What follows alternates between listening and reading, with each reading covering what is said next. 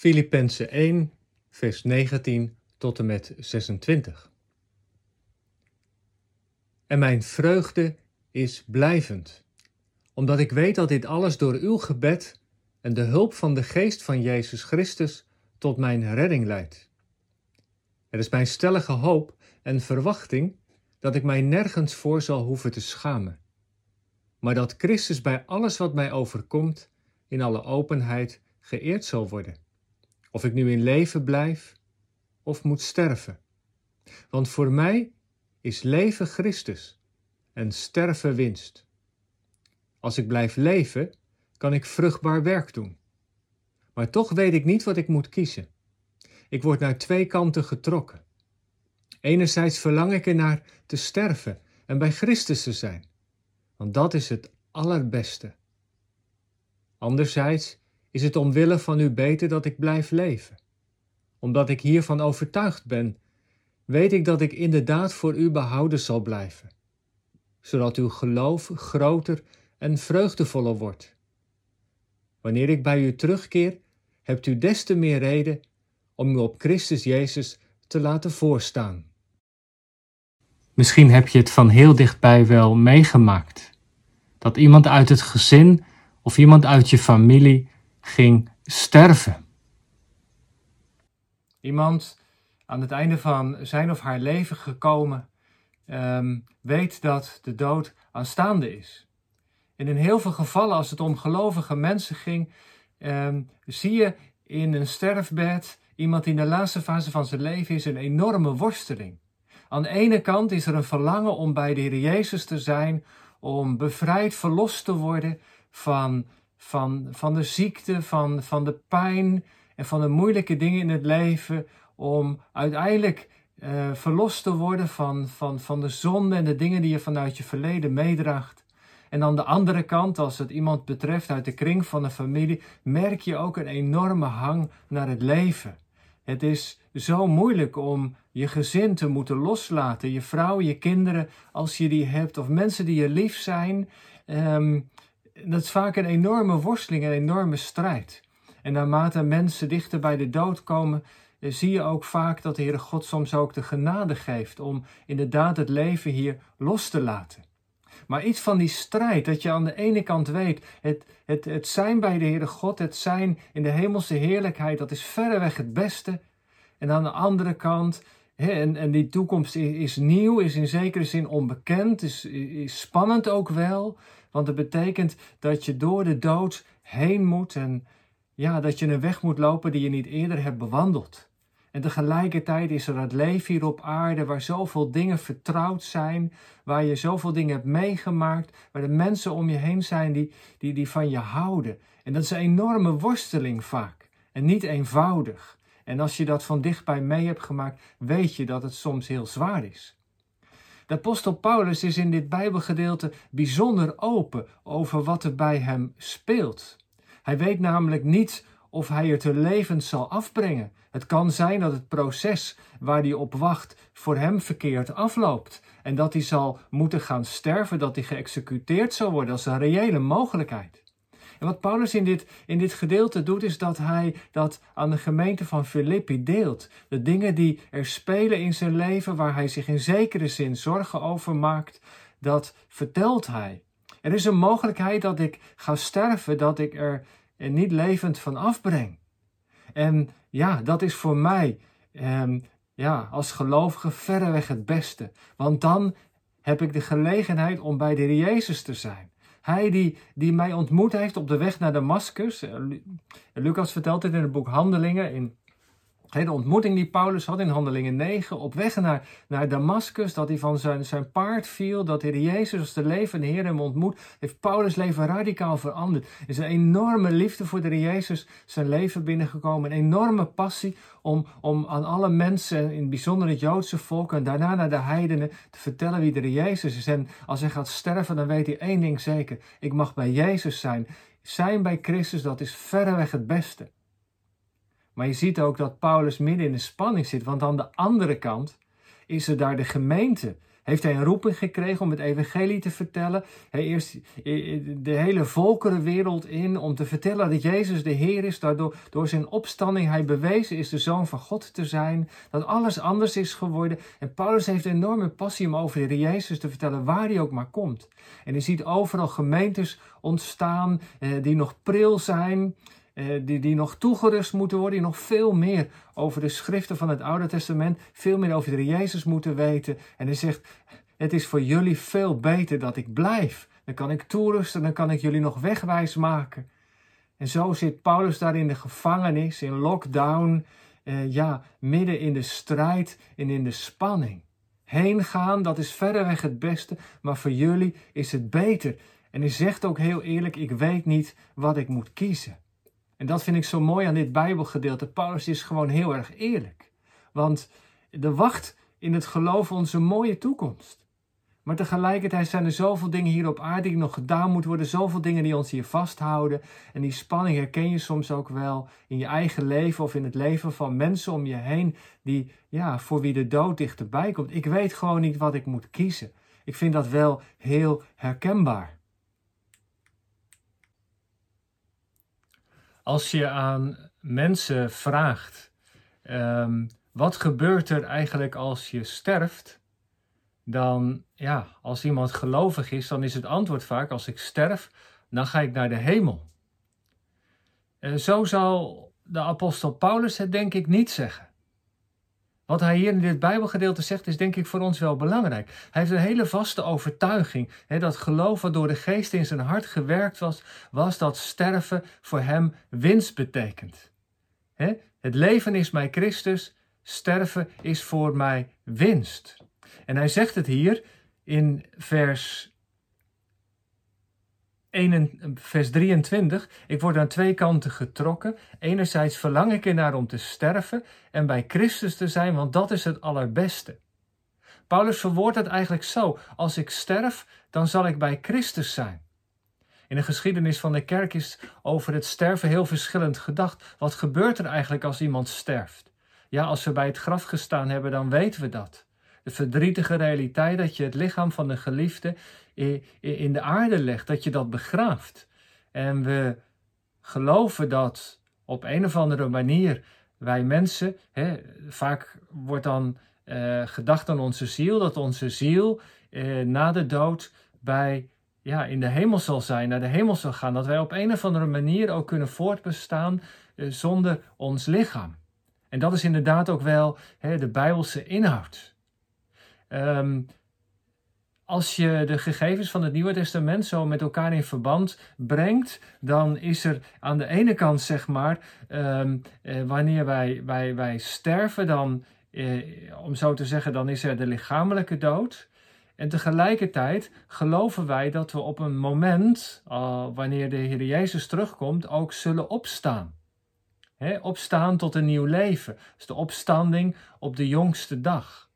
En waar zijn we dan in die tussenperiode als wij hier op aarde sterven en uh, in de toekomst dan, als Jezus komt, zullen opstaan, dan zijn wij in een soort tussenperiode, een soort interimperiode. En ja, daar is heel veel over gespeculeerd, hè, over dat verschil tussen lichaam en ziel. Eh, Paulus doet dat in feite niet. Hij, houdt het hier heel erg kenachtig.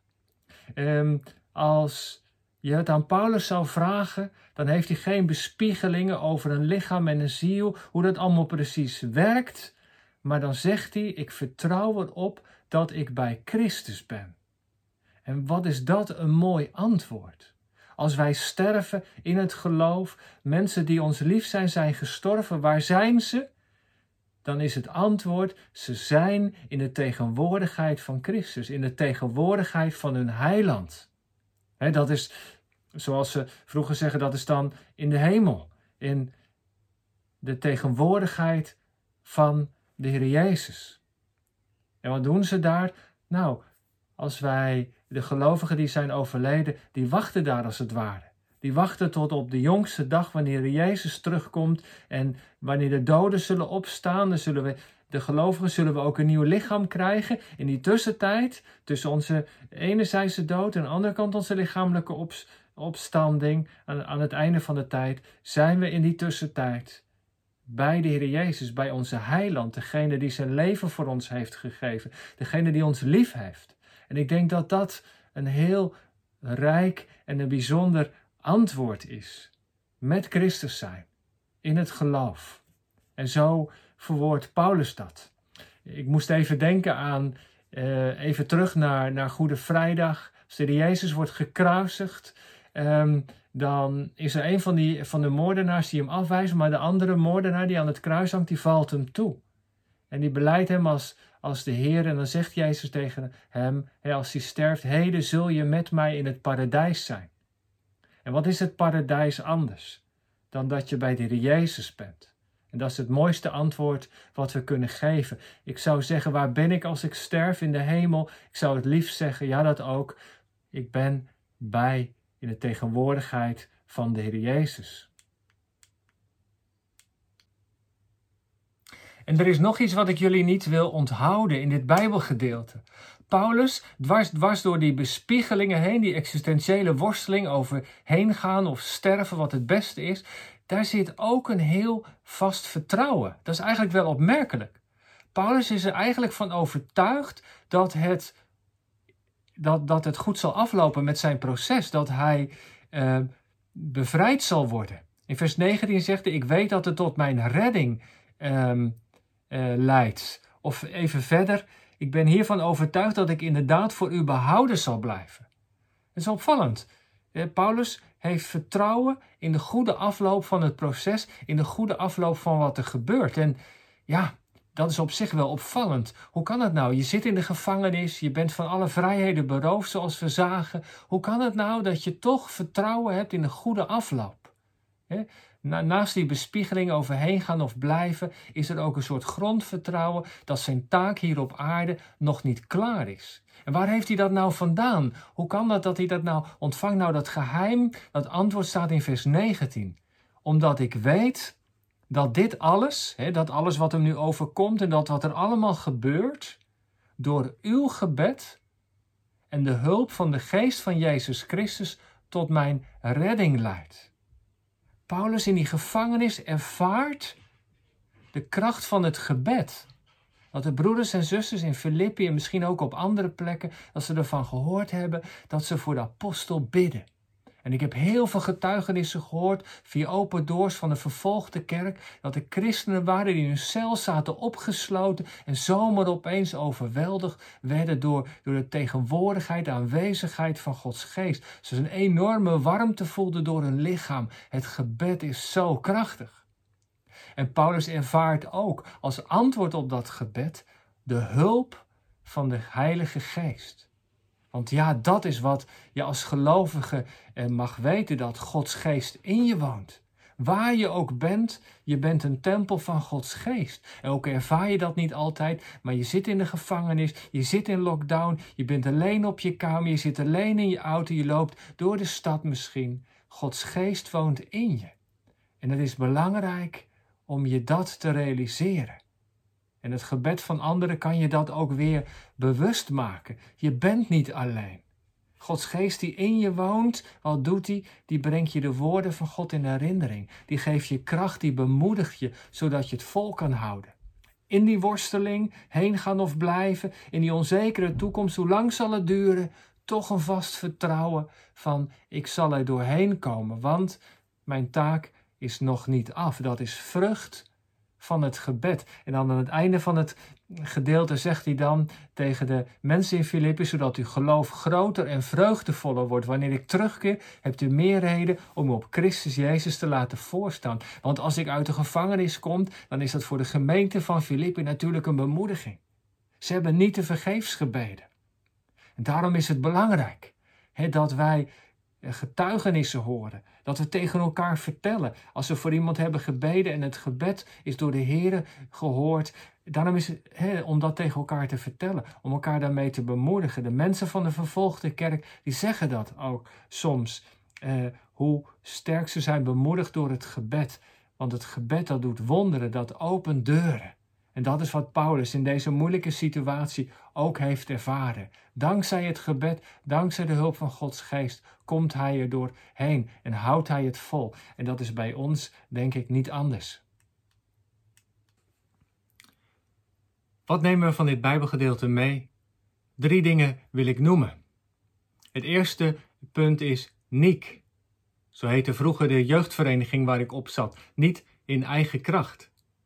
Paulus in de gevangenis wist zich afhankelijk van het gebed en de ondersteuning van de Heilige Geest. Hij was niet zo'n superhero, zo, zo sterk en krachtige gelovige eh, die in alle moeilijke omstandigheden het allemaal zelf wel zou kunnen redden. Paulus wist zich afhankelijk en had de hulp en het gebed van anderen nodig. Een thema wat we eerder hebben gezien, durf kwetsbaar te zijn. En besef dat je het zonder de kracht van de gebeden van anderen, zonder de kracht van de Heilige Geest, in moeilijke situaties gewoon niet vol kunt houden. Als Paulus dat al nodig had. Als voor onze heiland het gebed zo belangrijk was. Hoeveel te meer voor ons. En het tweede, hè, dat, gaat, dat was ook de rode draad in dit Bijbelgedeelte. Als wij sterven, dan mogen we in geloof weten dat we bij Christus zullen zijn. Dat we bij Hem geborgen zijn in Zijn nabijheid. Dat we daar veilig zijn in afwachting van de jongste dag. En mensen zeggen wel eens als, als het gaat over sterven, nou als ik, als ik sterf dan kan ik mijn, kan ik mijn geliefde oma, mijn, mijn man, mijn vrouw, mijn kinderen weer kunnen zien. Inderdaad, in de hemel is er herkenning. En dat is iets geweldigs. Daar zullen we het misschien in een ander moment nog wel eens over hebben. Maar Paulus zal zeggen: het allerbelangrijkste is dat ik Christus zal zien, dat ik in Zijn nabijheid zal zijn. En ik denk dat we dicht bij de Bijbel moeten blijven. In de hemel zijn niet wij, maar is de Heer Jezus het stralende middelpunt. En iedereen, in alles wat daar, wat daar is, is op de Heer Jezus gericht. Het draait om Hem, het is alles door Hem, het is alles tot Hem, het is alles voor Hem.